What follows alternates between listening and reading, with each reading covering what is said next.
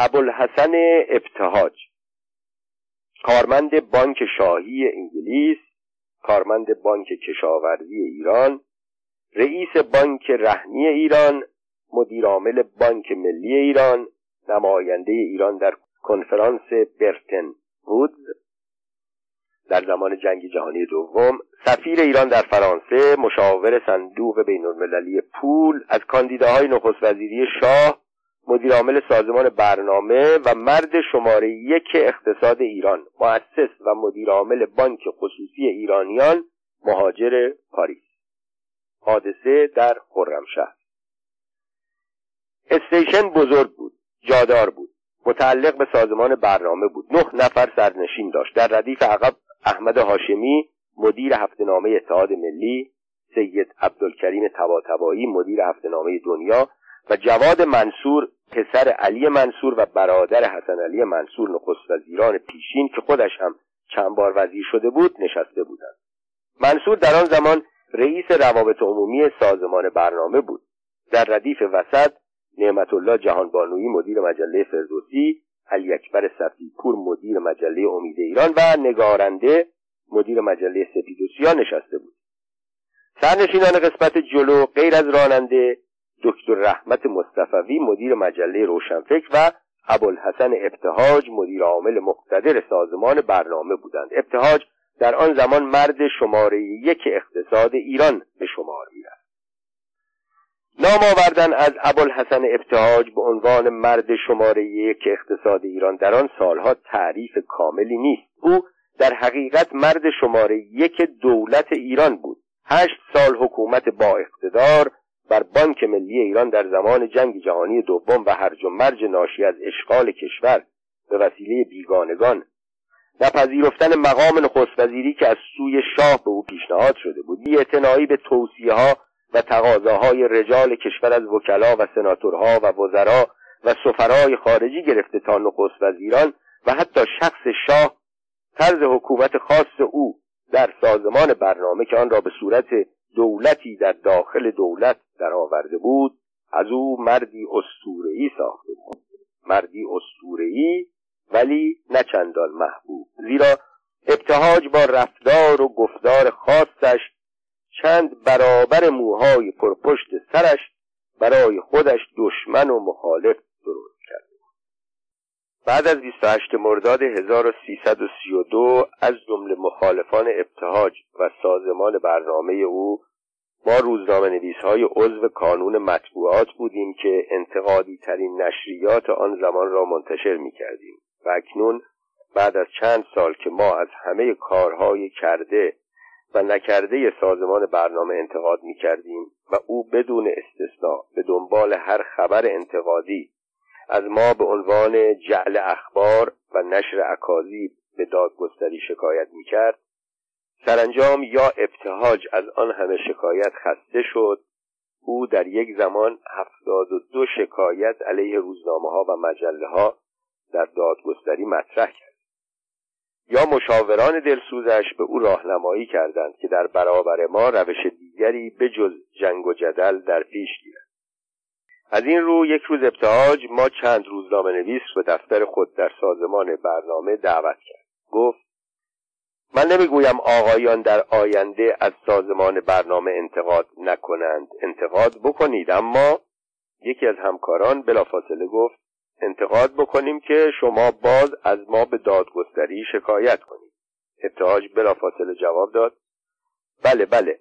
البته که باز شکایت خواهم کرد. اما دلم می‌خواهد شما کارهای انجام شده از سوی سازمان برنامه را هم ببینید. من توقع ندارم بعد از آن از من یا از سازمان برنامه تعریف کنید. انتظار من فقط این است که در آینده اگر می‌خواهید از کارهای ما انتقاد کنید دست کم این کار را آگاهانه بکنید.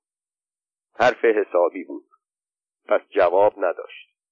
در همان جلسه قرار گذاشتیم به اتفاق ابوالحسن ابتها چند روز در مسیر مشخصی که سازمان برنامه در آن فعالیت داشت از تهران به جنوب کشور برویم و در راه رفت و برگشت از صد دز از اسکله خرمشهر و کارهای انجام شده دیگر سازمان بازدید کنیم.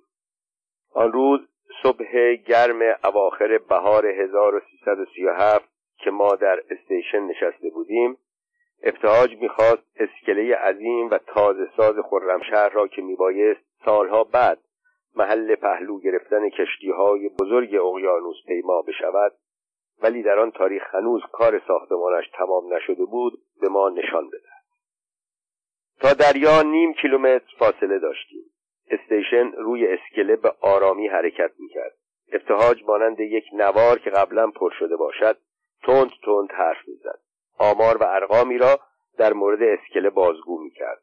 از وزن اسکله از فوندانسیون اسکله از مقدار سیمان مصرف شده در اسکله از وزن آهنهای به کار رفته در اسکله از میزان تحمل فشار در هر متر مربع از اسکله از وزن هر سانتی متر بتون آرمه اسکله و از خیلی چیزهای دیگر صحبت می‌کرد. ما از این ارقام چیزی سر در نمی آوردیم خودم را می‌گویم.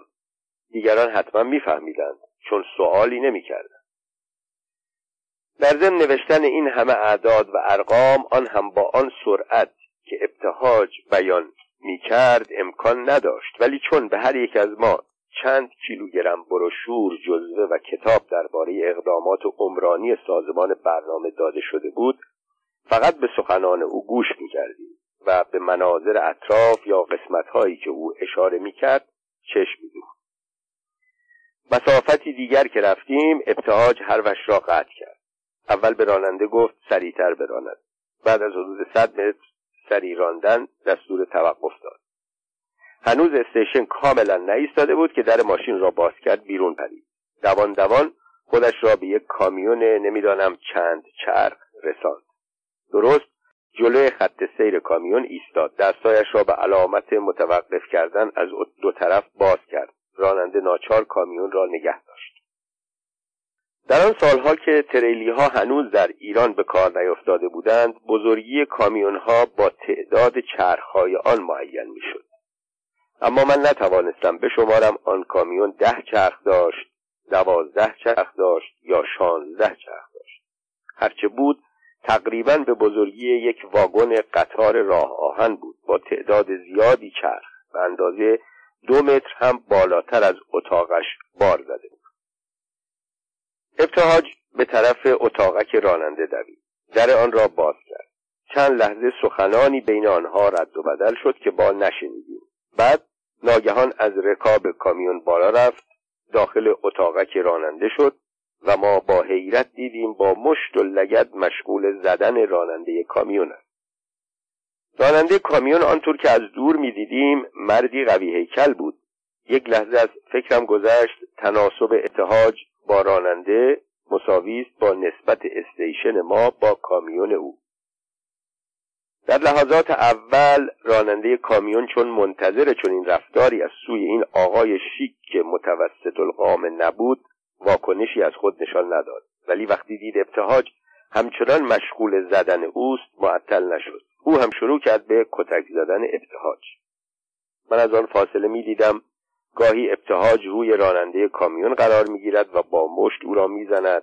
زمانی راننده قوی هیکل کامیون ابتهاج را روی تشک کامیون می خواباند و مشغول کتک زدن او می شود.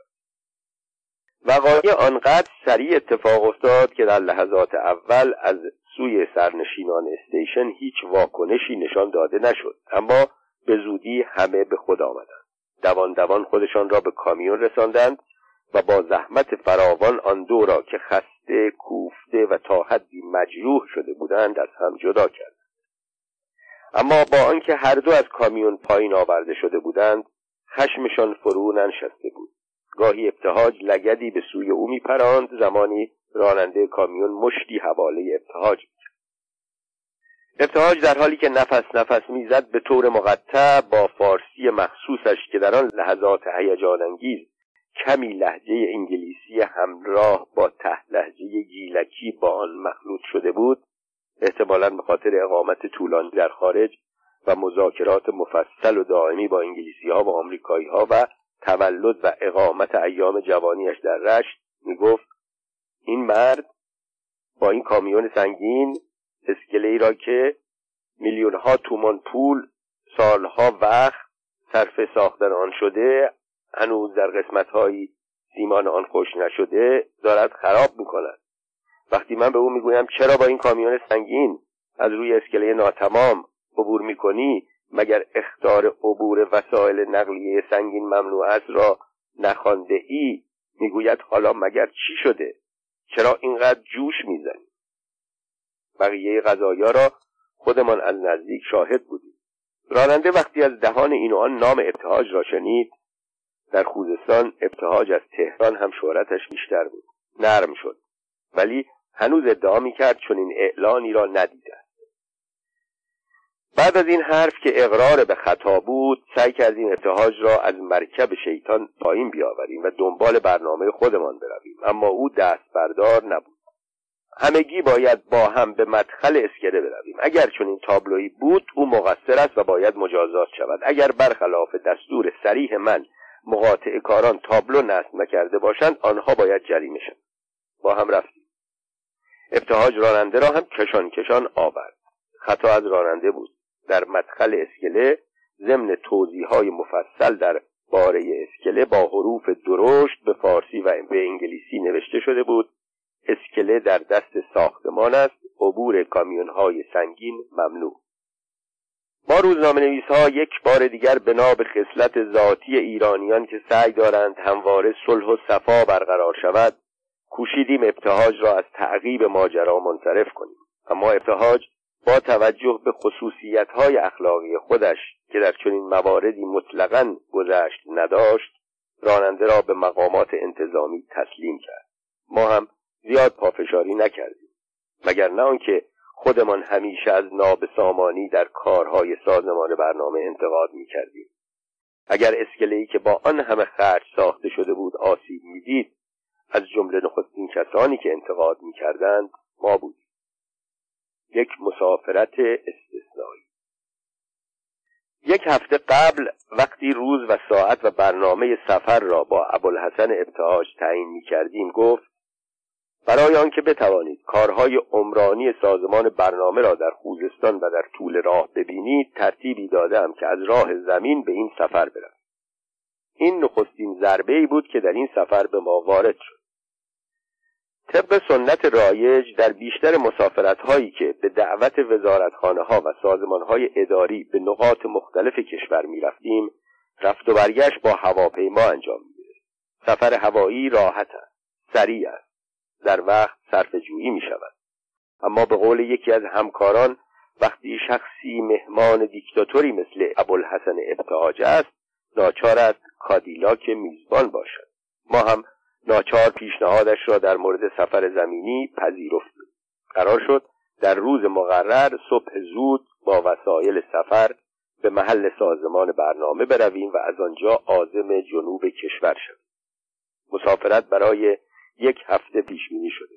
در چنین سفری نمی‌شد با یک دست کت و شلوار و یک کیف دستی رفت ویژان که طی این سفر گاهی در شهرهای کوچک و بزرگ از سوی فرمانداران یا استانداران زیافتهایی به مناسبت ورود ما پیش بینی شده بود. پس هر یک چمدانی کوچک یا ساکی بزرگ با خود آورده بود. وقتی همگی در ساختمان سازمان برنامه جمع شدیم رئیس روابط عمومی گفت باید تا ساعتی دیگر خودمان را به ایستگاه راه آهن برسانیم. چون جناب آقای ابتهاج مدیر عامل محترم سازمان برنامه در این سفر راه آهن را به اتومبیل ترجیح داده. این هم ضربه دوم آقای ابوالحسن ابتهاج. مسافرت به وسیله راه آهن با آن قطارهای کهنه و فرسوده کند و پرسر و صدا که بازمانده دوران اشغال کشور به وسیله متفقین عزیز ما بودند و طی جنگ جهانی می دوم میلیون ها تن بار با آنها از جنوب به شمال حمل شده بود مسلما نمی توانست وسیله نقلیه راحتی باشد. گذشته از آن با توجه به آنکه قرار بود در طول سفر شهر به شهر پیاده شویم کارهای انجام شده را در یک شهر ببینیم سپس به شهر دیگری برویم قسمتی از وقتمان در ایستگاه ها در انتظار قطارهایی که همیشه تأخیر داشت تلف می‌شد. ابتهاج هم رسید. خیلی با ما خوش و بش کرد. ما با او کم خوش و بش کرد. آقا انتظار دارد با این نوع پذیرایی که بیشباهت به اسیری بردن نیست از او تشکر هم بکنیم. باشد. بالاخره ما هم قلم شکسته ای داریم. انتقاد از سازمان برنامه که جرم نیست. ساعت حرکت به سوی ایستگاه راهن فرا رسید. به دعوت میزبان هر دو نفر از ما همراه دو تن از کارکنان عالی رتبه سازمان برنامه که به بدرقه مدیرعامل خود آمده بودند در یک اتومبیل آخرین سیستم که سازمان برنامه در آن سالها فراوان داشت سوار شد. در آن صبح زود خرداد ماه 1337 رفتن از ساختمان نو بنیاد سازمان برنامه در نزدیکی خیابان صفی علی شاه تا ایستگاه راه آهن در جنوب شهر زیاد طول نکشید. خیابانها خلوت بود. اتومبیلها سریع حرکت می‌کردند. اما وقتی به مقصد رسیدیم اتومبیل ها به جای آنکه مقابل پله های بزرگ ایستگاه راه آهن توقف کنند به قسمت دیگر پیچیدند از دروازه گذشتند داخل محوطه شرقی راه آهن شدند. در مقابل یک ساختمان کوچک ولی شکوهمند ایستادند. از ما دعوت کردند پیاده شویم و چند دقیقه آنجا استراحت کنیم تا قطار برای حرکت آماده شود. این هم حادثه غیر منتظری برای تعجبی دیگر. درون ساختمان از بیرون آن مجللتر بود. وقتی پرسجو کردیم معلوم شد پاویون مخصوص سلطنتی است که شاه در سفرهای رسمی از آن استفاده می کند. اما به طور استثنا به مدیر عامل مقتدر سازمان برنامه اجازه داده شده در آنجا از مهمانان خود پذیرایی کند پذیرایی هم کردند. پیش های تمیز و مرتب که شباهتی با سایر کارکنان ایستگاه های راه آهن نداشتند برای ما چای داغ و کیک خوشمزه هم می آوردند تا از اقامت چند دقیقه‌ای در آنجا کاممان شیرین شود و خاطره خوش به یادگار ببرد. تازه چای ما به پایان رسیده بود که اعلام شد قطار آماده حرکت است و می توانیم سوار شویم. در مقابل پاویون سلطنتی یک قطار کوچک و لوکس که یک لوکوموتیو کوچک و لوکس به آن وصل بود روی یک خط مخصوص انتظار ما را می‌کشید.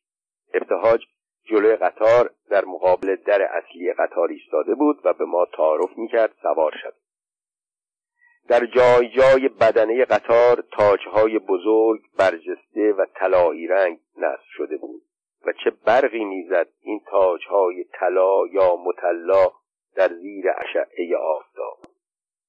قطار سلطنتی بود که فقط شاه و بعضی از افراد درجه یک خانواده سلطنتی از آن استفاده می‌کردند. مقامات بالای دولتی و مهمانانشان اگر می‌خواستند به سفرهای رسمی هم بروند سوار قطارهای دیگری می‌شدند که از قطارهای عمومی تازه تر بود.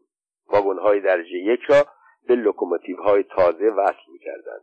برای سفر ما ابتهاج از شاه اجازه مخصوص گرفته بود که قطار سلطنتی مدت یک هفته در اختیار او و مهمانان او باشد. در قطار برای هر یک از ما یک کوپه اختصاص داده بودند که اسممان روی در به چشم کوپه از آن اتاقک های یک نفری قطارهای عادی نبود. چند نفر به راحتی می توانستند در آن اقامت کنند. تمام قطار به ویژه کوپه های آنچنان برق می‌زد که گویی تازه از توی زرورق بیرون آوردند. محل نشستن راحت بود اما وقتی به دکمه ای فشار می‌دادی تبدیل به تخت خوابی راحت تر می‌شد. در داخل کوپه علاوه بر محل نشستن و تخت خواب یک مبل راحت و یک صندلی و یک میز خوش ساخت هم بود و چراغ خوابی بالای تخت خواب که نورش به دلخواه کم و زیاد می‌شد. آن سالها این چیزها تازگی داشت. در گوشه ای از کوپه یک نفره ما که اندکی بزرگتر از کوپه های شش نفره قطارهای عادی بود دری دیده می‌شد. وقتی آن را باز می کردیم یک دستشویی حمام دوش و سایر دستگاه های بهداشتی به چشم خورد همه از چینی و همه چینی ها از عالی ترین نوع آن.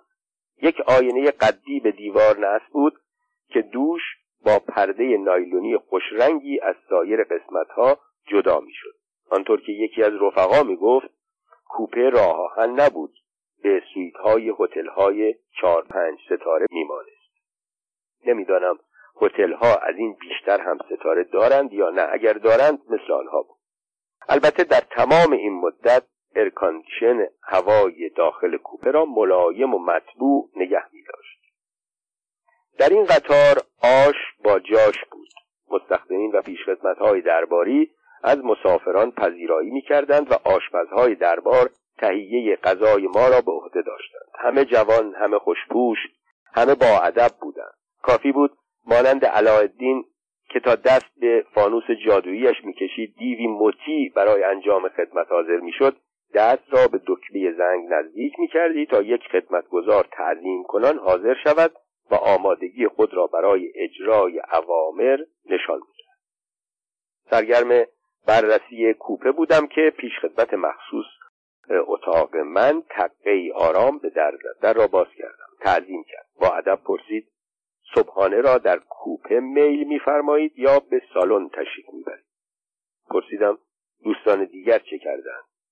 تعظیمی دیگر کرد. جواب داد بیشترشان در سالن جمع شدند این پیشخدمت ها عجب مهارتی داشتند در تعظیم کردن و در آن هفته چقدر تعظیم تحویل گرفتیم ما مهمانهای آقای ابوالحسن ابتهاج.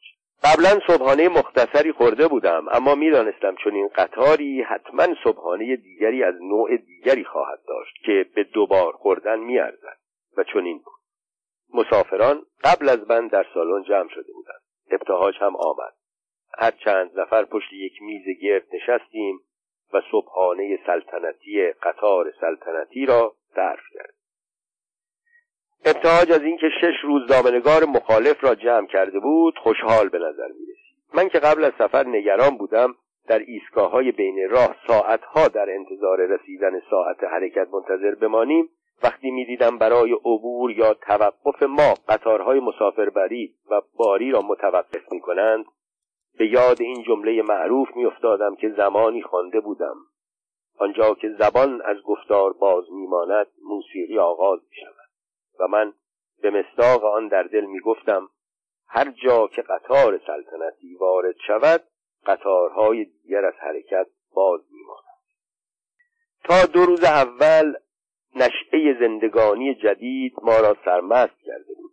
گاهی به این فکر می افتادیم دیکتاتورها به همین سبب است که به هیچ قیمتی حاضر نمی شوند از مقام و موقع خود دست بکشند و تا پای جان یا از بین رفتن آبرو و اعتبار مقاومت می کنند نمونه قطار سلطنتی ذره کوچکی از خروارها امتیاز آنها بود. در سایر مسائل زندگی هم بین ما و آنها در هر مسقال میلیونها تومان یا میلیونها تن تفاوت وجود داشت. یا میلیونها تن تفاوت وجود داشت. اما این نشعه شادی بخش خیلی زود تبدیل به یک نوع احساس شرم و اندوه شد. مقایسه ما را به تفکر وامی داشت. در قطار که بودیم احساس می کردیم در پیشرفته ترین نقطه جهان به سر بریم. اما همین که سوار اتومبیل های اختصاصی سازمان برنامه می شدیم و ایستگاه راه آهن را برای بازدید از کارهای انجام شده سازمان برنامه که بیشترشان در خارج این شهرهای کوچک بود ترک می کردیم از حومه شهر و داخل شهر می گذشتیم خانه های خراب دیوارهای گلی مغازه های خالی و مردمی با لباس های مندرس واقعیت تلخ را در برابر ما مجسم می وقتی به مرکز یک شهر می رسیدیم که در همه شهرهای کوچک شبیه هم بود یک میدان در مرکز شهر ساخته شده بود با یک مجسمه در وسطش. چند ساختمان دولتی دو طبقه در اطرافش و چهار خیابان که میدان را به شمال و جنوب و شرق و غرب شهر وصل می‌کرد در تمام آن شهرها فقط میدان و صد متر از آن چهار خیابان آسفالت شده بود که با چند مغازه کمی پر رونق نشانه ای از تمدن یا شهریگری بود.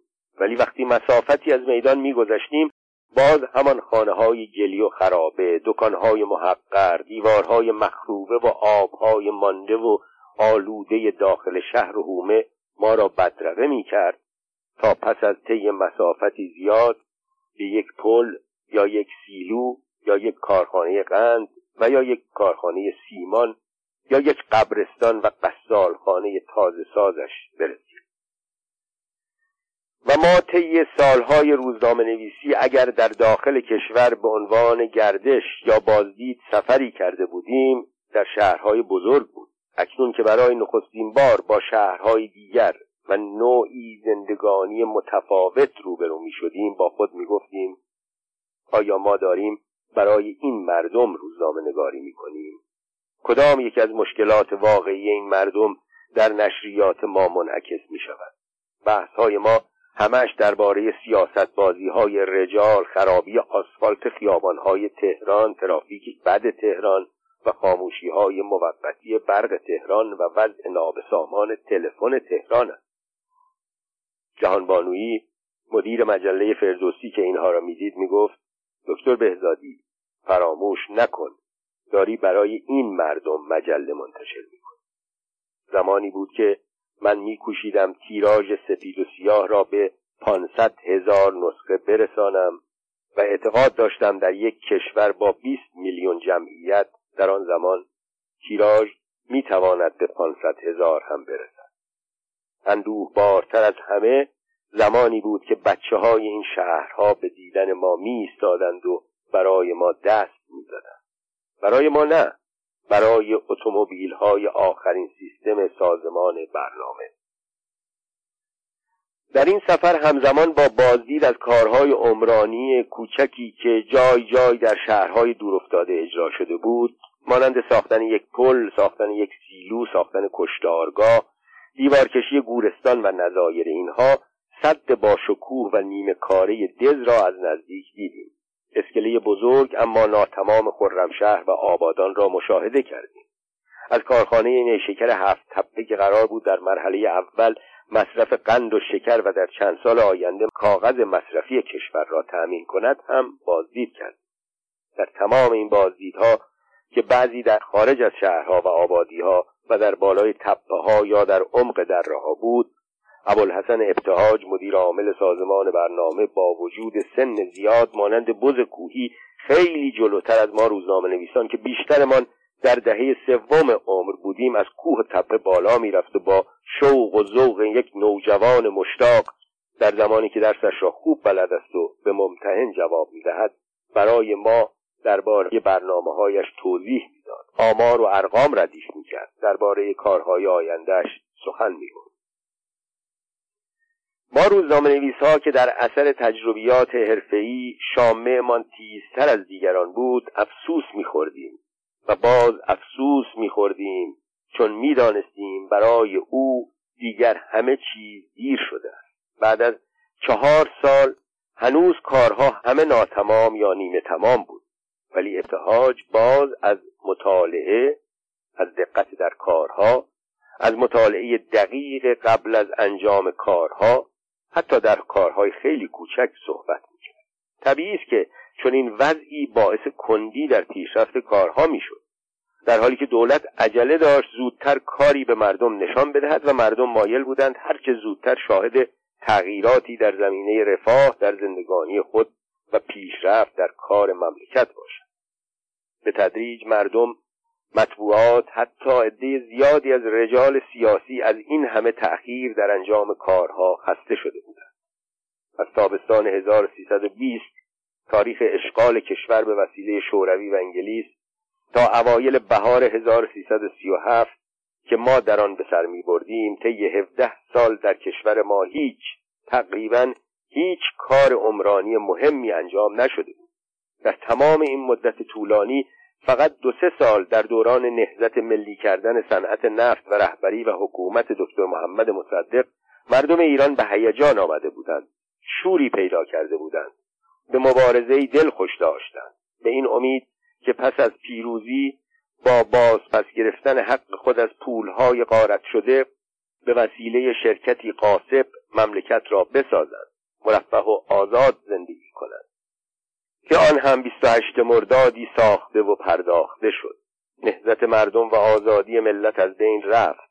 در مقابل حاکمان پیروز ادعا کردند عمران آبادی را جایگزین هرج و مرج خواهند کرد. و اکنون بعد از پنج سال که آزادی ها و رویاهای طلایی مردم از بین رفته بود حکومت سپه بود زاهدی و علا و دکتر اقبال هنوز کاری را که بتوانند به مردم نشان بدهند انجام نداده بودند. همش صحبت از آینده بود. به زودی چنین خواهند کرد. به زودی چنان خواهیم کرد. اما مردمی که برای گذران حال خود درمانده بودند به چیزی که فکر نمی کردند وعده به آینده بود.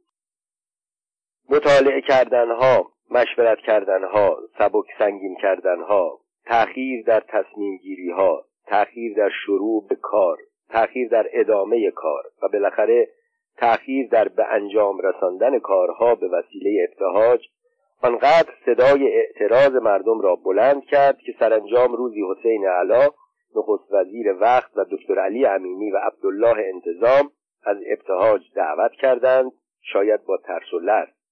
و به او گفتند دولت در مقابل مردم دچار وضع مشکلی شده. همه گله دارند در کشور کاری انجام نمی شود بهتر از زودتر بعضی از کارها را تمام کنید تا ما بتوانیم با ارائه آنها مردم را راضی کنیم.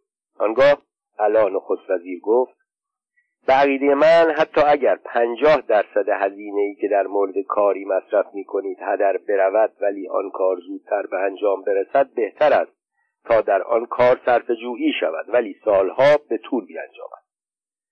امینی که در آن زمان بیشتر یک مرد اقتصادی بود تا سیاسی گفت پنجاه درصد که زیاد است ولی من با بیست و پنج درصد ترد موافقم. ابتهاج نعره کشید. حتی اگر پنج درصد از سرمایه کشور هم هدر برود من زیر بار نمی روم. تا آخر هم زیر بار نرفت. در نتیجه از سازمان برنامه رفت به نوشته ابتهاج در این زمینه روزی ابراهیم کاشانی وزیر اقتصاد ملی کابینه اعلا به او گفت آقای ابتهاج حتما می‌دانید چقدر به شما علاقه دارم. اما وضع افکار عمومی به جایی رسیده که می‌خواهم از شما خواهش کنم زودتر کارها را تمام کنید. حتی اگر پنجاه درصد از اعتبارات تلف شود. جواب ابتهاج به کاشانی این بود. آقای کاشانی از شما که مرا می‌شناسید کاشانی سالها با ابتهاج در بانک ملی همکاری داشت. تعجب می‌کنم چنین پیشنهادی می‌کنید. من حاضر نیستم یک دینار از پول مملکت نفله شود. حتی اگر سر صدای مجلس و جراید و مردم از این هم بلندتر شود. و ما در آن هفته فراموش نشدنی که نیمی از آن در رؤیاهای شیرین میگذشت و نیمه دیگر را در تلخکامی های جانکاه به سر میبردیم. همین که بازدید از یک کار عمرانی به پایان می‌رسید با خود میاندیشیدیم. این چند نمونه از سازندگی که دیدیم گیریم که روزی به ثمر برسد. در برابر آن همه ویرانی که در کشور وجود دارد به چند واحه کوچک میماند در یک دشت برهود در مسیرمان از تهران تا جنوب کشور در رفت و بازگشت قطار دهها کیلومتر گاهی هم صدها کیلومتر بیابان خشک سوزان و بی آب و علف را طی کرد تا به یک شهر کوچک برسد. از همه شهرها که نوشتم. اما به هر جا که می رسیدیم استاندار یا فرماندار یا رؤسای ادارات و رجال و معاریف شهر بیشتر به احترام قطار سلطنتی و شخص ابتهاج تا دیدار ما روزنامه نگارها به استقبال می آمدند ما را به نهار اسرانه یا شام دعوت می کردند در آنجا سخنرانی ها شروع می شد مسابقه تملقگویی در می گرفت همگی درباره پیشرفت ها و آبادانی هایی که طی این مدت کوتاه در سرتاسر مملکت انجام گرفته داد سخن می‌داد. همکاران شهرستانی ما و خبرنگاران روزنامه های کثیر الانتشار یا قلیل الانتشار تهران خبر آن مراسم و سخنان دلنشین ناطقان را با عکس و تفصیلات به تهران مخابره می‌کردند.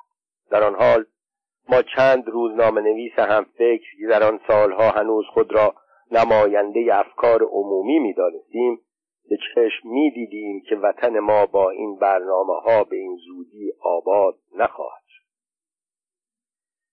تا آنجا که به یاد دارم پس از یک هفته که از این سفر تلخ و شیرین برگشتیم هیچ یک سفرنامه ای ننوشتیم. از کارهای انجام شده تجلیل نکردیم. فقط خبرهای کوتاه درباره شماری از کارها. همین و بس. انتقاد و نشر واقعیت ها با سانسور مواجهه می‌شد. پس خاموشی را انتخاب کردیم. شاید لازم بود چندی بعد ابتهاج نخست از کار برکنار شود سپس به زندان بیفتد. کارهایی را که شروع کرده بود کم کم به ثمر برسد و دیگران به حساب خود بگذارند تا ما از این ناجوان مردی ها دل آزرده شویم و از کارهای خوب ابتهاج و نه همه کارهای او به نیکی یاد کنیم. ابوالحسن ابتهاج فقط فرودگاه بزرگ تهران را خودش در چهارده مرداد ماه 1337 افتتاح کرد. قبل از این در فرودگاه مهرآباد پایتخت کشور شاهنشاهی ایران مشایعین و مستقبلین در فضای سرباز از پشت یک دیوار آجوری که تا شانه یک انسان متوسط می‌رسید از مسافران خارج از کشور بدرقه می‌کردند و یا به استقبال آنها می‌رفتند. چه زمستان چه تابستان. بقیه نوارها را اصلاف ابتهاج یا نخست وزیران و وزیران بعدی یکی در پی دیگری قیچی کردند بیان که حتی از سازنده آنها یاد کنند. وقتی صد عظیم دز افتتاح شد ابتهاج مغضوب بود. کسانی که با غرور و افتخار درباره این صد عظیم سخنرانی کردند به عمد از یاد بردند که این صد با وجود همه مخالفت هایی که در مورد ساختن آن می‌شد به وسیله چی و به اصرار و ابتکار چه کسی ساخته شده؟ این همه حق ناشناسی گروهی از روزنامهنگاران را آزرد خاطر ساخت. با وجود همه فشارها ساکت ننشستیم. با قلمهای نیمه شکسته از حق ابتهاج دفاع کردیم. نمی‌دانم من در سپید نوشتم امیرانی در خواندنی ها نوشت یا همکاران دیگر در نشریه های خود نوشتند. اما شاه بیت غزل ما هر کس به سبک مخصوص خود این بود. در روز افتتاح صد دز همه شخصیت ها شرکت داشتند جز مبتکر اصلی و سازنده صد ابوالحسن ابتهاج آن روز در میان کسانی که در مراسم حضور داشتند جای ابتهاج خالی بود. صد دز مخالفان زیاد داشت. از جمله سخنان آنها این بود که به علت نمکزار بودن زمینهای زیر صد دز استفاده کشاورزان سودآور نخواهد بود. من در مجله سپید و سیاه ضمن تجلیل از کار ابتهاج به این شایعه هم اشاره کردم. ابتهاج بلافاصله نامهای نوشت که در شماره مسلسل 415 مجله سپید و سیاه مورخ 27 مرداد 1340 منتشر شد. خلاصه نامه ابتهاج این بود. عراضی زیر صد دز از زمان داریوش کبیر زراعت می‌شد. بعدها به علل جامعه شناسی بایر ماند. مسلما چون این زمینهایی استعداد کشاورزی را دارد. به ویژه بعد از قرنها آفتاب خوردن و بارور شدن زمینها. زندگانی ابوالحسن ابتهاج ابوالحسن ابتهاج به طوری که در کتاب خاطرات دو جلدی خود نوشته روز 28 آذر سال 1278 خورشیدی برابر با 29 نوامبر سال 1899 میلادی در رشت به دنیا آمد. پدرش ابراهیم ابتهاج الملک بود که در جریان اختشاشات آن شهر کشته شد. او سه پسر و سه دختر داشت. ابتهاج تحصیلات مقدماتی را در رشت و تهران گذراند. سپس برای ادامه تحصیل به پاریس و بیروت رفت. در سال 1295 خورشیدی 1916 به ایران بازگشت. مدتی در رشت و تهران به شغل مترجمی در اداره های مختلف مشغول شد. در سال 1301 خورشیدی به استخدام بانک شاهی انگلیسی ها درآمد. بعد داخل سیستم بانکی ایران شد. نخست در بانک کشاورزی به کار پرداخت. در سال 1315 خورشیدی به عنوان بازرس دولت در بانک کشاورزی مشغول به کار شد. در سال 1319 به ریاست بانک رهنی ایران رسید. در سال 1320 معاون بانک ملی ایران شد.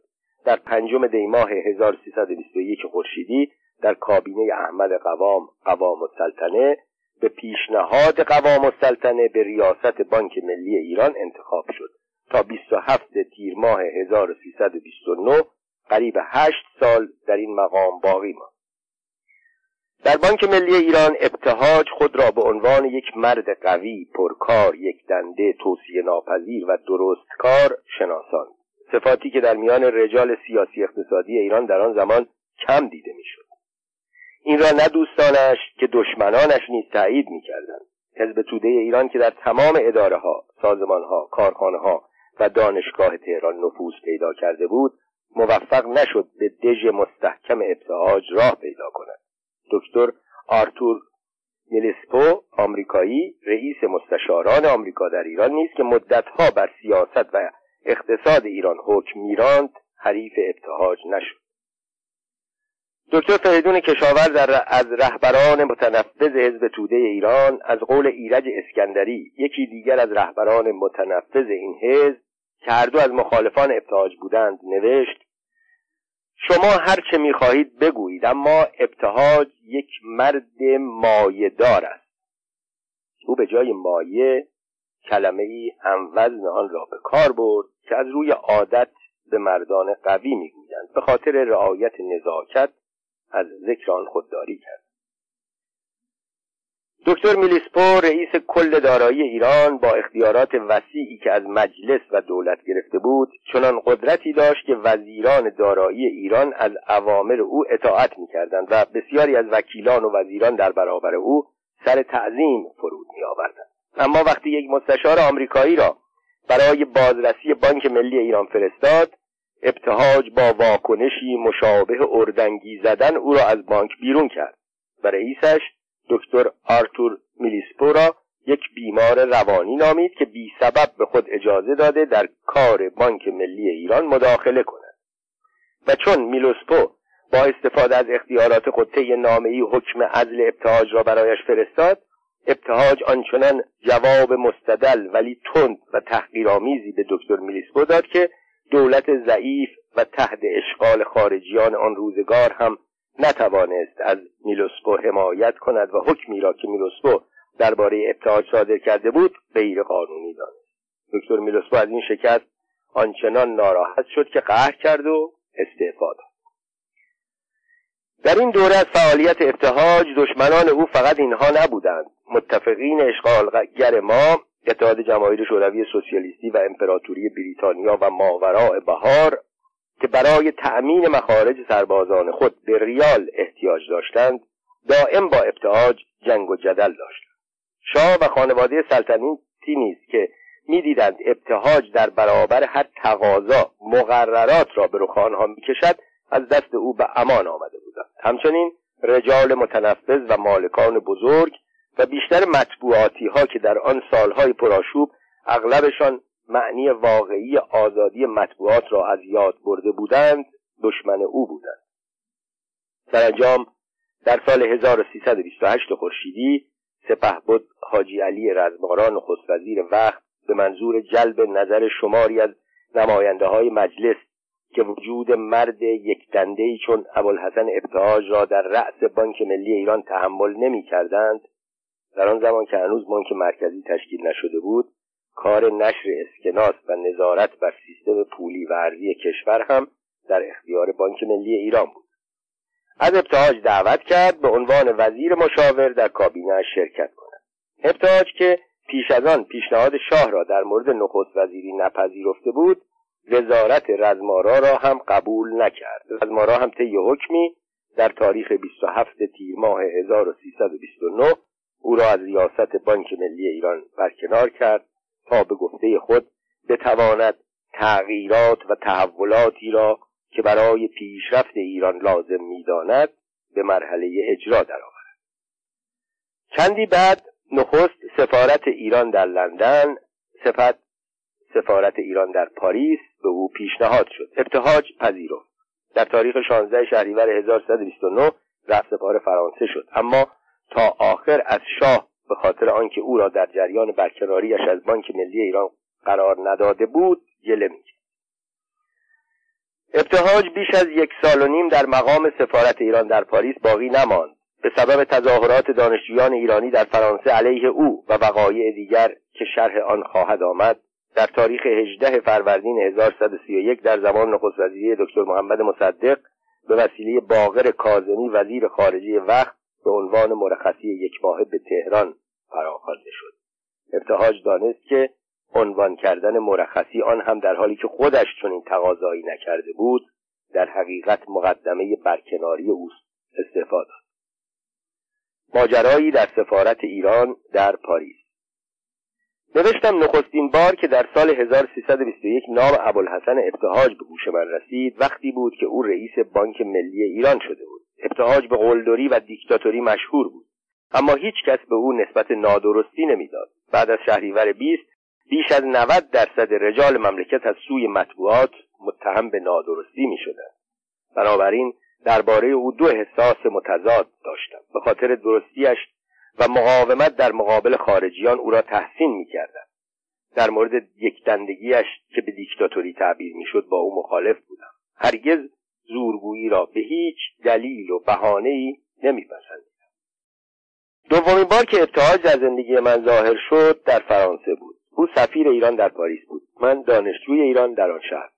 دانشجویان با سفیران کار ندارند. کار سفیر سیاسی است. سر و کار دانشجویان با اداره سرپرستی و حد اکثر اداره کنسولی سفارتخانه است. اما چند بار که دوستانم از نظر نامنویسی در دانشگاه ها تمدید گذرنامه یا مسائل مربوط به عرض دچار اشکال می شدند بعد از ناامیدی از همه جا تقاضای ملاقات با سفیر می کرد. ابتهاج بلافاصله آنها را میپذیرفت. سخنانشان را گوش می‌کرد. اگر حق با دانشجو بود که اغلب چنین بود به عنوان عالی ترین مقام سفارت دستور صادر می‌کرد. هیچ کارمندی یارای مقاومت درباره آن دستور را نداشت. چه برسد؟ به مخالفت. البته که ما دانشجویان این توجه به طبقه دانشجو را بیشتر به حساب دولت ملی دکتر مصدق میگذاشتیم تا خود ابتهاج. زمان دکتر مصدق از دوره های نادر تاریخ وطن ما بود که کارمندان دولت غیر انتظامی یا انتظامی خود را آقا و سرور ارباب رجوع نمی‌دانست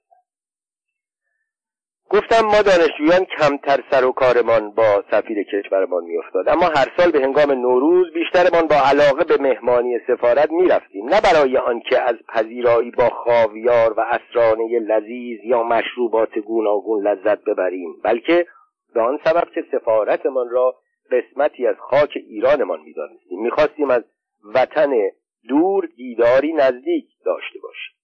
اما در نوروز 1331 ماجرایی رخ داد که منجر بر کناری یا به گفته ابتهاج استعفای او از سفارت شد. ابتهاج درباره این ماجرا در خاطراتش چنین نویسد هنگامی که عهدهدار سفارت ایران در پاریس بودم قریب 600 دانشجوی ایرانی در فرانسه مشغول تحصیل بودند. بعضی از دانشجویان اتحادیه‌ای به نام اتحادیه دانشجویان مقیم فرانسه تشکیل داده بودند که اساسنامه آن جنبه سنفی داشت ولی عملا به فعالیت های سیاسی علیه دستگاه حاکمه ایران می پرداخت و چون در آن زمان حزب توده در ایران غیر قانونی شده بود فعالیتش در خارج بیشتر از سابق شده بود. به مناسبت نوروز 1331 1952 اتحادیه دانشجویان بنابر سنت دینین تصمیم به برپایی جشنی در شب عید نوروز در یکی از هتل‌های پاریس گرفت و از همه دانشجویان و عده دیگر دعوت نمود در آن مراسم شرکت کنند. ضمنا عده از دانشجویان ایرانی مخالف اتحادیه که حدود 140 نفر بودند به سفارت اطلاع دادند که چون هیئت اجرایی جشن را وابسته به چپ می‌دانند خیال دارند از انعقاد آن مراسم جلوگیری کنند.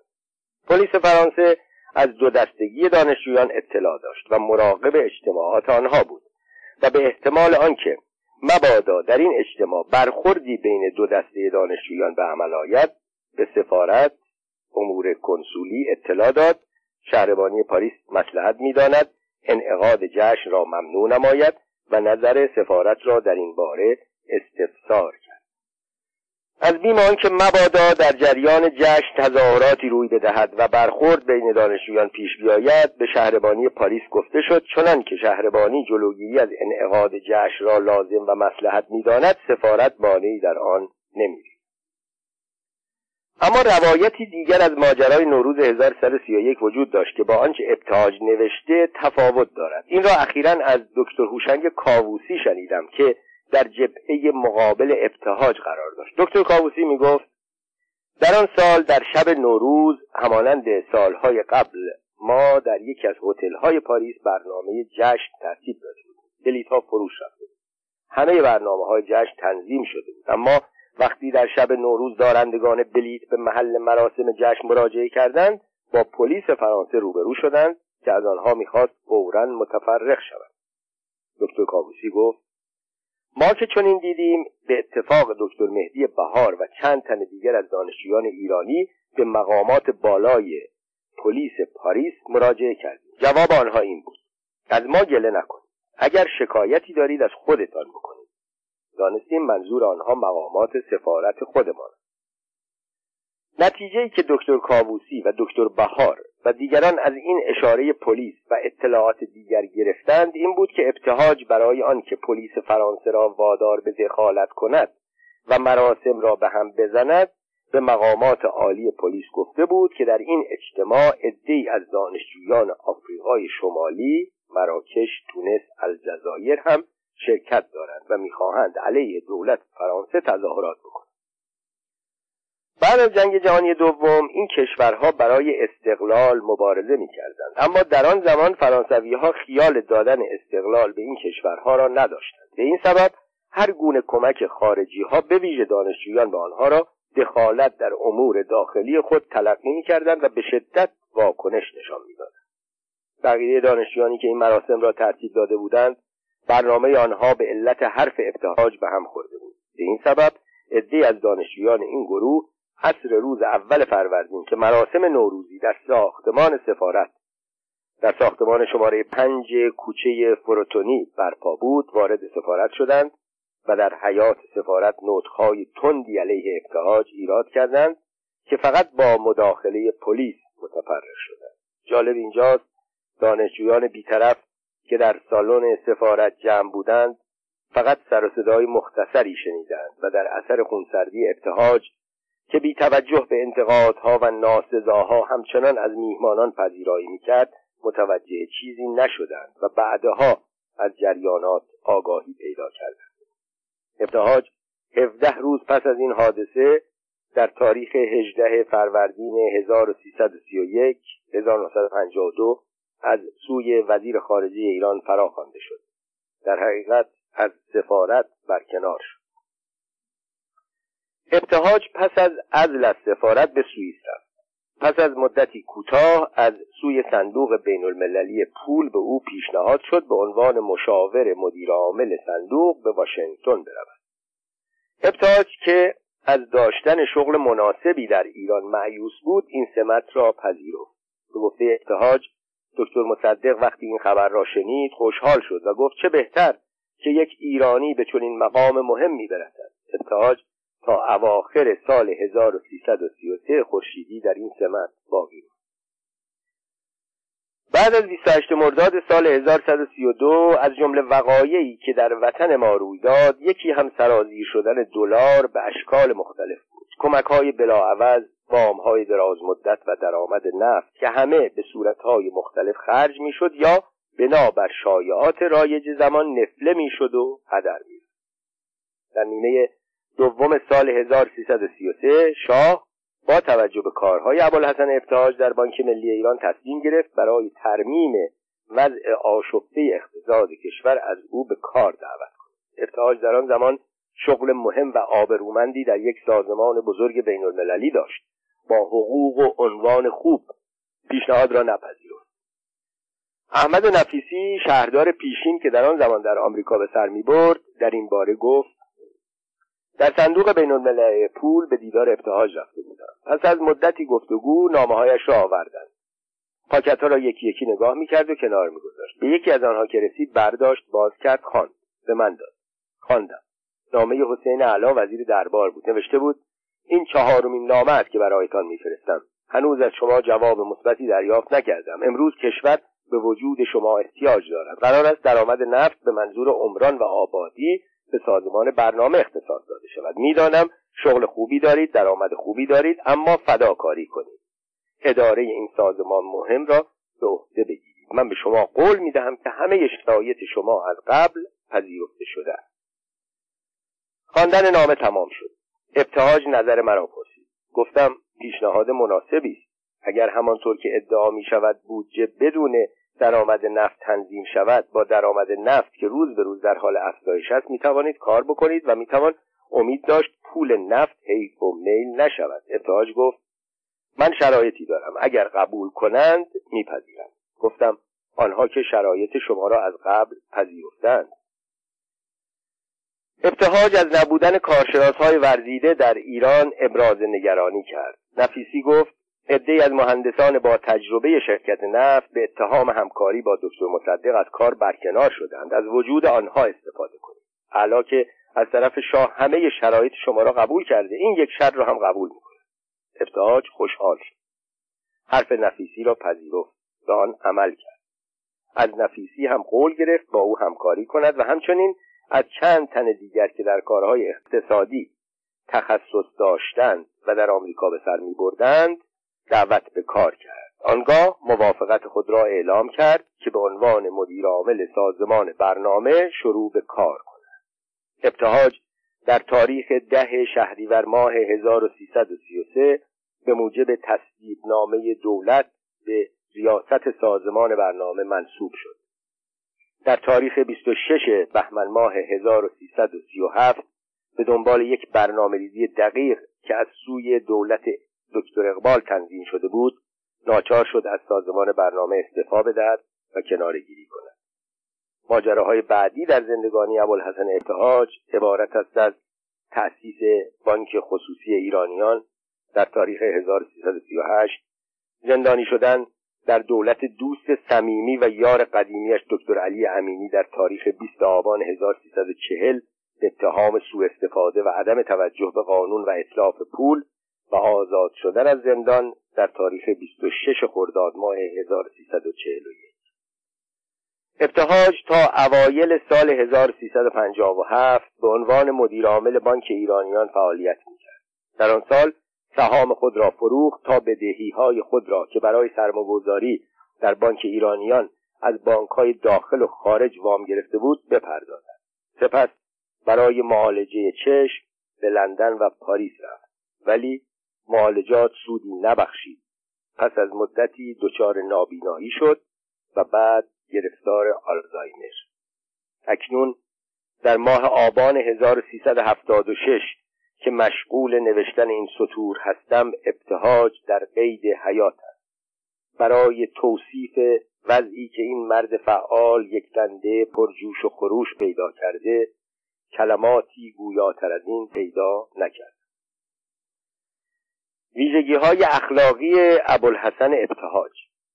مرور و مطالعه گفته ها و نوشته های افراد درباره کارهای خودشان هرگز نمی‌تواند نشان دهنده ویژگی های آنها باشد. دقت در گفتار و کارهای یک رجل سیاسی یا مرد اقتصادی آن هم در دراز مدت و به طور بیطرفانه بهتر از کتابها یا مقاله هایی که در مد یا قطع آنها نوشته شده شخص را در شناخت شخصیت آنها یاری می‌دهد. از این رو در این فصل از زندگی ابوالحسن ابتهاج ترجیح دادم به جای آنکه تکرار کنم او مردی عصبی بود خوب بود سریع لحجه بود خودکامه بود رکگو بود درباره افراد به ویژه مقامات بالاتر از خود رعایت اصول و آداب را نمی‌کرد نسبت به رجال مشهور زمان و مطبوعات بیاعتنا بود و حتی گاهی نسبت به آنها حتی کی می‌کرد نوکر شاه بود نوکر انگلیس بود نوکر آمریکا بود یا هیچ کدام از اینها نبود مردی وطن دوست بود. نمونههایی از رفتار و برخورد او را نسبت به همه اینها میآورم و داوری را به خواننده واگذار می‌کنم. پس از برکناری ابتهاج از سازمان برنامه در سال 1337 و مغضوب شدن او و بیکار شدن او و سپس زندانی شدن او ما یعنی سه تن از کسانی که در سفر خوزستان هم سفر ابتهاج بودیم دکتر رحمت مصطفوی نعمت الله جهانبانویی و نگارنده روزها و شبهای زیادی در خانه ابوالحسن ابتهاج در انتهای خیابان پیراسته آن ایام تابستانها در کنار استخر بزرگ خانش و زمستانها در مقابل بخاری دیواری شومینه می نشستیم و به خاطرات ابتهاج گوش می دادیم.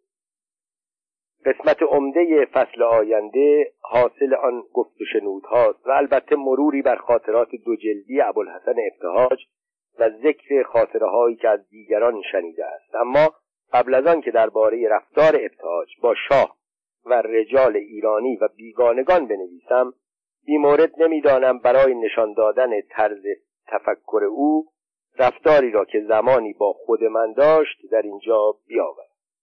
ماجرای گرفتن اعتبار بانکی از ابتهاج. در آن سالهای روزنامه نویسی یکی از کارهای ما برای گرداندن چرخ مجله گرفتن وام یعنی قرض کردن از بانک ها بود. منتظر بودیم بانک تازه افتتاح شود. با گرفتن اعتبار از آن کسری مخارج چند شماره از مجله را تأمین کنیم.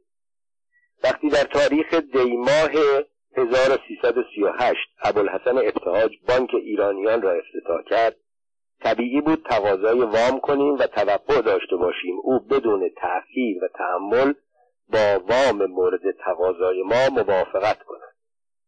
چرا اینقدر اطمینان برای این؟ ابتهاج بعد از کنارگیری از سازمان برنامه مدتی بیکار بود. شاید فکر می‌کرد به خارج برود در یکی از سازمانهای بین المللی کار کند یا به نوشته خودش در ایران کارخانه ای تأسیس کند. در آن روزها که ما یعنی دکتر مصطفوی مدیر مجله روشنفکر جهان بانویی مدیر مجله فردوسی و نگارنده مدیر سپید و سیاه. با او برنامه دیدارهای منظم داشتیم. روزی جهان بانویی به او گفت آقای ابتهاج چرا بانک باز نمی کنید با آن شهرتی که شما در بانک ملی پیدا کردید حتما بانک شما می‌گیرد. ابتهاج در خاطرات خود به این موضوع چنین اشاره می کند مدتی بود در فکر تأسیس بانک بودم تا آنکه یک روز در مجله فردوسی خواندم ابتهاج در فکر تأسیس بانک این فکر در من تقویت شد. بعد از انتشار خبر مجله فردوسی و تصمیم اتحاج درباره تأسیس بانک ما در هر شماره از مجله های روشنفکر و سپید و سیاه و البته فردوسی خبرهایی درباره ویژگی های این بانک تأسیس نشده و اظهار اطمینان از اینکه با توجه به سابقه ابتهاج در بانک ملی ایران از سوی طبقات مختلف از آن استقبال فراوانی خواهد شد بهترین تبلیغ را درباره ابتهاج که مغلوب دستگاه بود و این وضع امکان داشت باعث ترس و وحشت عدهای از تاجرها و سرمایدارها شود و از سرمایه گذاری و افتتاح حساب در بانک ابتهاج خودداری کنند به عمل آورد. که آنها هم شجاعت پیدا کردند و از بانک ابتهاج استقبال کردند.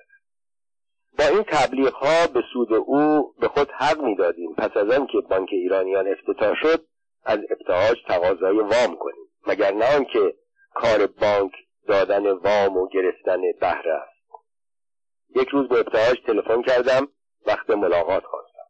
با خوشرویی گفت همین الان بیایید. منتظرتان هستم. تا مرا دید بلند شد دست داد و طبق عادت همیشگیش گفت چطور است حال شما؟ من هم جواب دادم خوب است حال من. بعد از تعارف اول پرسی از حال خودش خانم بچه ها و بدگویی از وضع هوا به یاد نمیآورم تابستان بود یا زمستان بود. اگر تابستان بود شکوه از گرمی هوا و اگر زمستان بود شکایت از سردی هوا. اگر هوا ملایم بود و برف نباریده بود اظهار وحشت از خشکسالی آینده. اگر زیاد برف باریده بود اظهار نگرانی از سیلهای خانه خراب کن در روستاها. و خرابی وضع اقتصادی کشور و فساد رجال دل به دریا زدم گفتم قرار از مزاحمت این بود که می‌خواستم مقداری کاغذ بخرم ذخیره کنم چون به طور خصوصی از وابسته اقتصادی فنلاند شنیدم تا چند سال آینده اجازه نمی‌دهند درختان را بزنند. بنابراین به زودی کاغذ گران خواهد شد. البته همش حقیقت بود ولی وابسته اقتصادی چیزی نگفته بود. من این را در یک مجله فرانسوی خوانده بودم. ولی هنگام گرفتن وام ما همیشه چنین دلایلی آماده داشتیم. ابتهاج بلافاصله گفت چقدر وام یا اعتبار می‌خواهید؟ بین گفتن ده هزار تومان و بیست هزار تومان در تردید بودم. با روزنامه نویسان گنجش روزی بودیم. ده هزار تومان کم بود. بیست هزار تومان زیاد. که ابتهاج پرسید شست هزار تومان کافی است؟ اعتراف می‌کنم اصلا انتظار این مبلغ هنگفت را نداشتم. بی اراده سکوت کردم. ابتهاج سکوت مرا حمل به چه کرد نمی‌دانم. حتما احساس عدم رضایت کرد چون بلافاصله گفت خب دستور می‌دهم هشتاد هزار تومان اعتبار به شما بدهند. فقط سفته چه کسی را می‌دهید؟ می‌دانستم در این زمینه سخت گیر است. گفتم سفته عمویم آقای عیسی بهزادی را. گفت پدر خانمتان؟ گفتم بله. گفت بسیار خوب. سفته را برای خودم بفرستید دستور می‌دهم فورا سفته را خرد کنند به حسابتان بریزند. این ساده ترین سریع ترین بی تشریفات ترین بی دردسرترین و زیادترین اعتباری بود که تا آن زمان گرفته بودم. شاعر بیهوده نگفته تو نیکی میکن و در دجله انداز که ایزد در بیابانت دهد باز. از آنجا یک سر به دفتر عمویم رفتم. او با وام گرفتن من از مردم و از بانک ها مخالف بود. میترسید به سبب پرداختن بهره زیاد به سرنوشت خودش گرفتار شوم. البته در آن زمان ثروتش و اعتبارش زیاد بود. مرد بسیار فعالی بود. املاک وسیعی خریده بود. از نخستین کسانی بود که زمین را به تو به صورت مکانیزه کشت می‌کرد. بزرگترین کارخانه های آجرسازی را داشت و صاحب چند کارخانه دیگر هم بود. اما همواره به فکر آن بود کارش را توسعه دهد. به این سبب همیشه دنبال پول قرض کردن بود. همین هم باعث شد که در اقتصاد غیر سالم غیر ثابت و غیر قابل پیش بینی ما دچار ورشکستگی شود. من جریان ملاقاتم را با ابتهاج با او در میان گذاشتم. گفتم امروز ابتهاج به من هشتاد هزار تومان اعتبار داد. گفت شما که قبول نکردید. گفتم چرا؟ برای شما. سی تومان را من برمیدارم پنجاه تومان مال شما. سکوت رضایت آمیزی کرد. گفت فقط شرطش این بود که سفته به امضای شما باشد. همیشه کشوی میز او پر از بسته های سفته بود. هشتاد هزار تومان نوشت به من داد من پشتش را امضا کردم. نزدیک ظهر بود. بلند شدم بروم دفتر مجله سپید و سیاه. روز بعد سفته را با نامهای برای ابتهاج بفرستم. عمویم عجلش بیشتر از من بود. تجربهش هم بیشتر از من بود. گفت فردا دیر است. همین امروز بفرست. ضمنا گفت همین الان یک چک پنجاه هزار تومانی هم بکشید من بفرستم بگیرم گفتم من امروز تقاضای اعتبار کردم او هم قبول کرد. فکر نمی کنید بد باشد همین امروز سفت خورد کنم و همین امروز هم پول از حسابم برداشت کنم؟ گفت تا فردا کسی چه می‌داند اوضاع چه می شود امروز ابتهاج با تقاضایت موافقت کرد. وقتی سفته را بدهی یک چک هم بکشی برای آنکه چکت بر نگردد اداره اعتبارات ناچار است. فورا پول سفته را به حساب واریز کند گفتم که تجربهش از من بیشتر بود. پنجاه هزار تومان چک نوشتم. بلافاصله سفته را با یک نامه کوتاه فدایت شوم برای ارتحاج فرستادم. به این ترتیب اعتبارم در بانک تازه تأسیس شده ایرانیان تثبیت شد. آن هم به مبلغ هشتاد هزار تومان سال 1338 که مبلغ هنگفت بود. سه ماه از آن روز گذشت. موعد پرداخت سفته فرا رسید. روش پرداخت وامهای اعتباری من و بسیاری از افراد دیگر در آن زمان چنین بود. وقتی موقع پرداخت سفته ها می رسید ده درصد آن را نقد می پرداختیم مازاد را تا مبلغ اعتبار تصویبی سفته می دادیم. اعتبار برای سه ماه دیگر تمدید می شد اینطوری پس از دو سه سال همه بدهی پرداخت می شد بیان که فشاری به بدهکار وارد بشود. تجار و وامگیرندگان معتبر همه مبلغ وام را یک جا می پرداختند در عوض دوباره همه را پس می گرفتند پولدار بودن مزایایی دارد که بی پول بودن ندارد.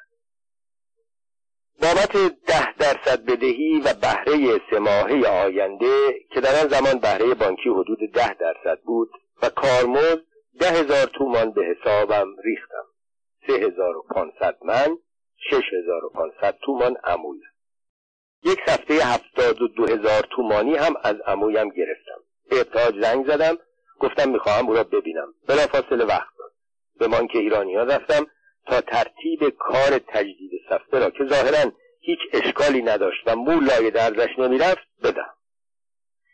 ابتهاج با خوشرویی از من استقبال کرد. دوره های شبانه هنوز برقرار بود.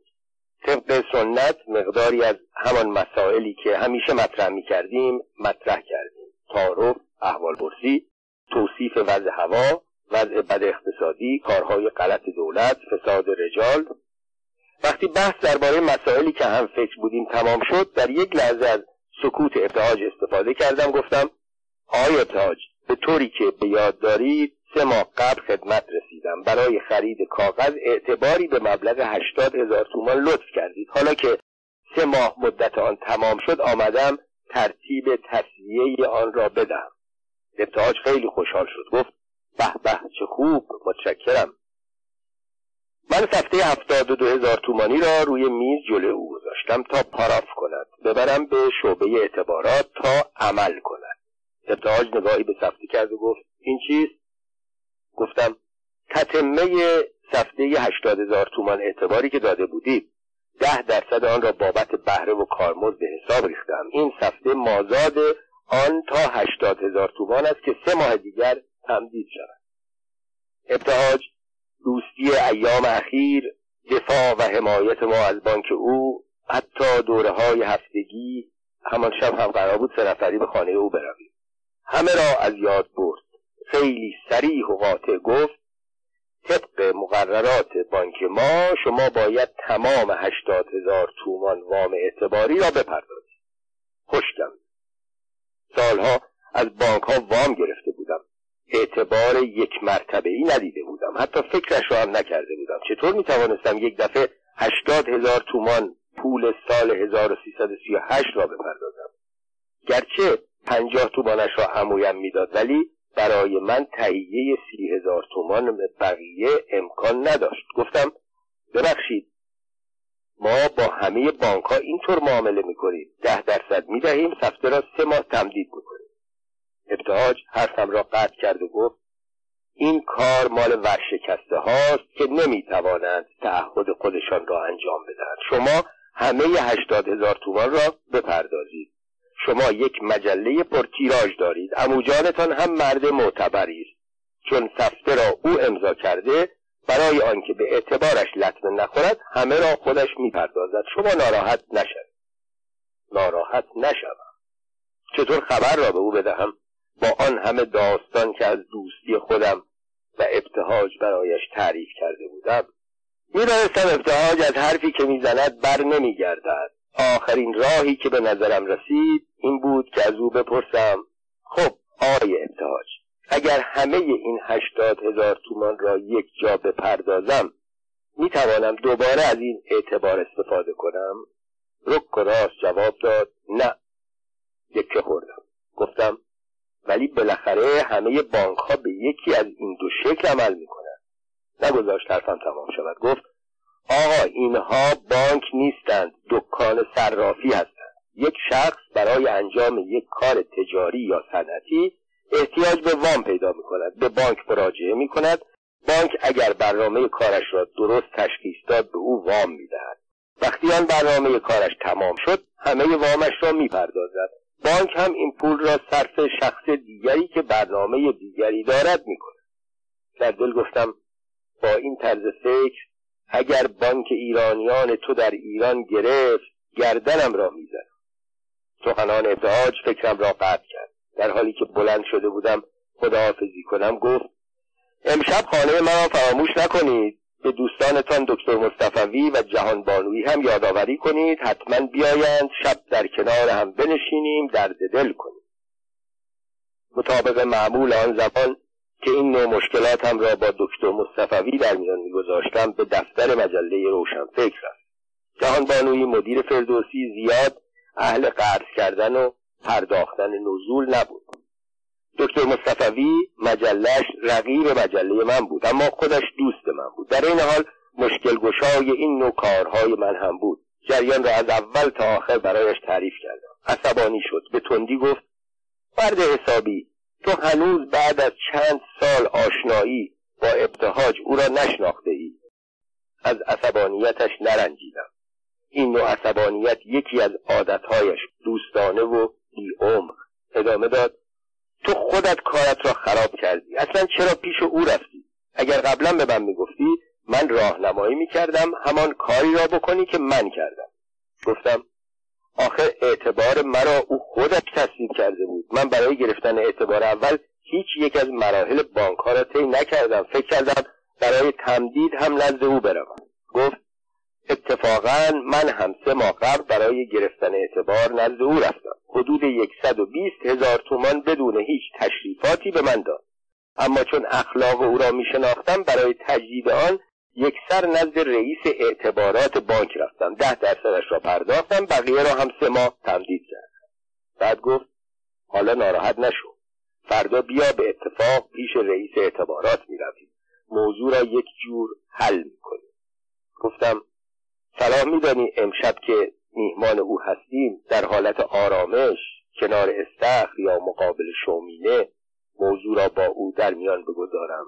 جواب داد اصلا حرفش را هم نزد رئیس اعتبارات بانک ایرانیان زنده یاد ابراهیم کریم آبادی بود.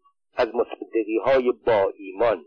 او قبل از 28 مرداد 1332 روزنامه اسناف را منتشر تندروی هایش باعث شد پس از کودتا مدتی گرفتار شود. وکیل دادگستری هم بود. وقتی بانک ایرانیان افتتاح شد ابتهاج از او دعوت به همکاری کرد. وقتی دکتر مصطفی جریان را از اول تا آخر برای او تعریف کرد زنده یاد کریم آبادی با قیافه محجوبش گفت اگر از اول نزد من می آمدید هیچ مشکلی ایجاد نمی شد اما حالا که ابتهاج در جریان است من دستم کمی بسته است. شما سفته را عوض کنید. از هشتاد هزار تومان سی هزار تومانش را بپردازید. من کاری می‌کنم پنجاه هزار تومان آن به حساب شما ریخته شود. بعد گفت برای تصویه بقیه بدهی هم دیگر احتیاج نیست به آقای ابتهاج زحمت بدهید. به خود من مراجعه کنید. ترتیب آن را به همان ترتیب ده درصد می‌کنم. همینطور هم کردم تا وقتی که تمام بدهی تصویه شد. روابط ابتهاج و شاه. نخستین دیدار ابتهاج و محمد رضا شاه آنطور که خود ابتهاج بنویسد در سال 1321 در ماههای اول که او به ریاست بانک ملی ایران رسیده بود روی داد. ظاهرا در این دیدار هر دو یکدیگر را پسندیدند اما به احتمال قوی ابتهاج از این دیدار بیشتر راضی شد تا شاه چون آن روز شاه به ابتهاج هیچ توصیه‌ای نکرد. که بانک ملی ایران را چگونه اداره کند. ولی ابتهاج با یادآوری وضع رضاشاه به پادشاه 23 ساله اینطور نصیحت کرد. بهتر است اعلی حضرت برخلاف پدرشان فقط سلطنت کنند چون اگر نخست وزیر مرتکب اشتباه شود یا شایستگی نداشته باشد می‌توان او را عزل کرد و شخص دیگری را به نخست وزیری انتخاب کرد. اما اگر شاه حکومت را در دست داشته باشد طبیعی است که در هر تغییر و تحولی او باید کلار گذاشته شد بعد از این دیدار ابتهاج با آنکه از جمله وزرا و وکلایی نبود که به خاطر مسائل سیاسی با شاه دیدارهای مداوم داشته باشد شاه از هر فرصتی برای دیدار ابتهاج استفاده می‌کرد. شاید می‌خواست از او بیاموزد که چطور یک شخص با یک شغل غیر سیاسی که از نظر تشکیلاتی مملکت در آن زمان در مرتبه دوم قرار داشت توانسته این همه قدرت پیدا کند. هرچه باشد یاد گرفتن اصول کار از کسی که 20 سال بزرگتر از شخص باشد غیر طبیعی نیست. به این سبب یا علل دیگر شاه اغلب ابتهاج را به حضور میپذیرفت و ابتهاج طبق معمول و بنا به خلق و خوی خود تند و تیز با شاه صحبت می‌کرد. اما در تمام دوران هشت ساله ریاست ابتهاج بر بانک ملی شاه از سخنان و کارهای او نرنجید حتی از او خواست مقام نخست وزیری را بپذیرد ولی ابتهاج قبول نکرد. تا سال 1329 که رزمارا با زیرکی یا به قول ابتهاج با حیله توانست نظر شاه را نسبت به ابتهاج تغییر بدهد. در اینجا برای آنکه به طرز برخورد ابتهاج با شاه پی ببریم چند نمونه از رفتار او را با شاه طی سالها خدمت در کنار هم می آورد. بعد از شهریور بیست شاه میم ب را که مدتی وزیر اقتصاد و زمانی وزیر دادایی بود به عنوان استاندار خراسان و نایب تولیه آستان قدس رضوی تعیین کرد ابتهاج وقتی این خبر را شنید خود را به شاه رساند گفت آیا اعلی حضرت اطلاع دارند کسی را که به عنوان استاندار خراسان و نایب التولیه آستان قدس رضوی انتخاب کرده ای دزد است؟ شاه جواب داد بله. بله می‌دانم. اما وزیر دربار اصرار دارد که او را به این سمت انتخاب کنم. او واقعا مرا مستحصل کرده وزیر دربار در آن سال محمود جمع بود. ابتاج ناگهان منفجر وزیر دربار چه حقی دارد چون این شخص بدنامی را به اعلی حضرت تحمیل کند. شما با این انتخاب به مردم نشان می دهید که درست و نادرست از نظر شما فرقی با هم ندارد. سالها بعد از آن یک بار دیگر ماجرای مشابه تکرار شد. ابتهاج درباره انتخاب یکی از وزیران به شاه اعتراض آیا اعلی حضرت می‌دانند فلان وزیر آدم نادرستی؟ شاه جواب داد بله بله می‌دانم. ضمنا به من گزارش دادند که این وزیر پس از خاتمه جلسات هیئت دولت تمام مذاکرات اعضای دولت را به سفارت انگلیس و سفارت آمریکا خبر بدهد. ابتهاج که دست به انفجارش خوب بود از شنیدن این خبر یک بار دیگر منفجر شد و با تندی شاه را مخاطب قرار اعلی حضرت من می‌دانستم این آدم دزد است. حالا میفرمایید جاسوسی هم می‌کند. شما هم از آن اطلاع دارید. پس به چه دلیلی او را در شغل وزارت حفظ کردید سکوت شاه خیلی معنی داشت. آنقدر که ابتهاج هم معنای آن را دریافت. در سالهای بعد از شهریور عبدالرضای پهلوی به پول احتیاج پیدا کرد. بعد از مذاکره با بانک ملی ایران حاضر شد کاخ خود را در خیابان کاخ در برابر یک میلیون تومان نزد بانک ملی ایران گرو بگذارد. موعد پرداخت وام فرا رسید. عبدالرضا اقدامی برای پرداخت بدهی خود نکرد. ابتهاج دستور داد اختاریهای برای شاپور عبدالرضا بفرستند و رونوشت آن را برای دربار فرستاد. در همان ایام روزی شاه ابتهاج را دید. گفت اگر عبدالرضا بدهیش را به بانک ملی نپردازد شما چه کار می‌کنید؟ ابتهاج خیلی راحت پاسخ داد خانه والا حضرت را حراج می‌کنم.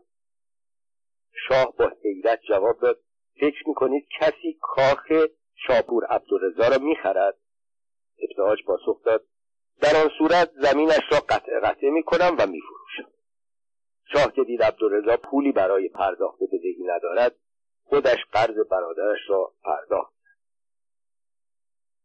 یک بار اشرف پهلوی در سفر دچار مشکل ارزی شد. از ابتهاج خواست برایش مقداری ارز بفرستد. ماجرا از این قرار اشرف پهلوی به دعوت دولت هندوستان که تازه استقلال خود را به دست آورده بود به آن کشور دعوت شد. طی ایام اقامت در هند از نظر مسکن و غذا خرجی نداشت ولی آثار هنری هند که در آن زمان هنوز دست نخورده باقی مانده بود و راجه های بیپول آنها را ارزان میفروختند او را به هوس انداخت مقدار زیادی از آن آثار هنری را خریداری کند پولی که با خود برده بود کفاف خرید او را نمی‌داد. بنابراین به وسیله وزرای دوست یا دست نشانده خود در تهران خواست با مراجعه به ابتهاج یکصد هزار روپیه ارز از بانک بخرند برایش به هندوستان بفرست. موضوع ظاهرا ساده بود. روپیه در آن سالها از ارزهای معتبر نبود که تهیه آن مشکل باشد ولی قیمت بانکی آن ارزانتر از بازار آزاد بود. اما وقتی هژیر و رزمارا در این باره با ابتهاج صحبت کردند او برخلاف تصورشان شدیدا مخالفت کرد. گفت بانک فقط در موارد معینی مثل واردات و صادرات می‌تواند ارز به افراد بفروشد. شاه دخت اشرف پهلوی نه وارد کننده هستند نه صادر کننده. به این دلیل از پرداخت ارز به ایشان معذورم. یک روز که ابتهاج برای دادن گزارش نزد شاه رفت البته هیچ وقت گزارش عرض نمی‌کرد. مسائل روز را با شاه مطرح می‌کرد. شاه ضمن گفتگو در مسائل مختلف ابتهاج گفت می‌دانید اشرف مبلغ هنگفتی به شرکتها و مؤسسات بزرگ هندی بدهکار است و تا بدهی خود را نپردازد دولت هند به او اجازه خروج از کشور را نمی‌دهد؟ ابتهاج در جواب گفت بله علا می‌دانم. موضوع را به من هم گفتند. مطمئن باشید اگر مقررات اجازه می‌داد این پول را تا حال پرداخت کرده بودم. ولی خیلی متاسفم مقررات بانک مانع است. این را گفت و شاه را حیرت زده بر جای گذاشت. دربار ناچار شد از بازار آزاد ارز مورد نیاز را تهیه کند و برای اشرف بفرستد تا او بتواند به کشور باز در همین ایام ایلخان زفر بختیار برای پس گرفتن املاکی که رضاشاه از او گرفته بود به مبلغی پول احتیاج پیدا کرد. چون با ابتهاج دوستی قدیمی داشت به او مراجعه کرد. طبیعی است که ابتهاج از دادن پول به آقای زفر بختیار خودداری کرد. ایلخان دست به دامان شاه شد تا او را واسطه قرار دهد. شاه وقتی تقاضایش را شنید گفت ابتهاج به خواهر من پول نداد. چطور می‌خواهید به شما بدهد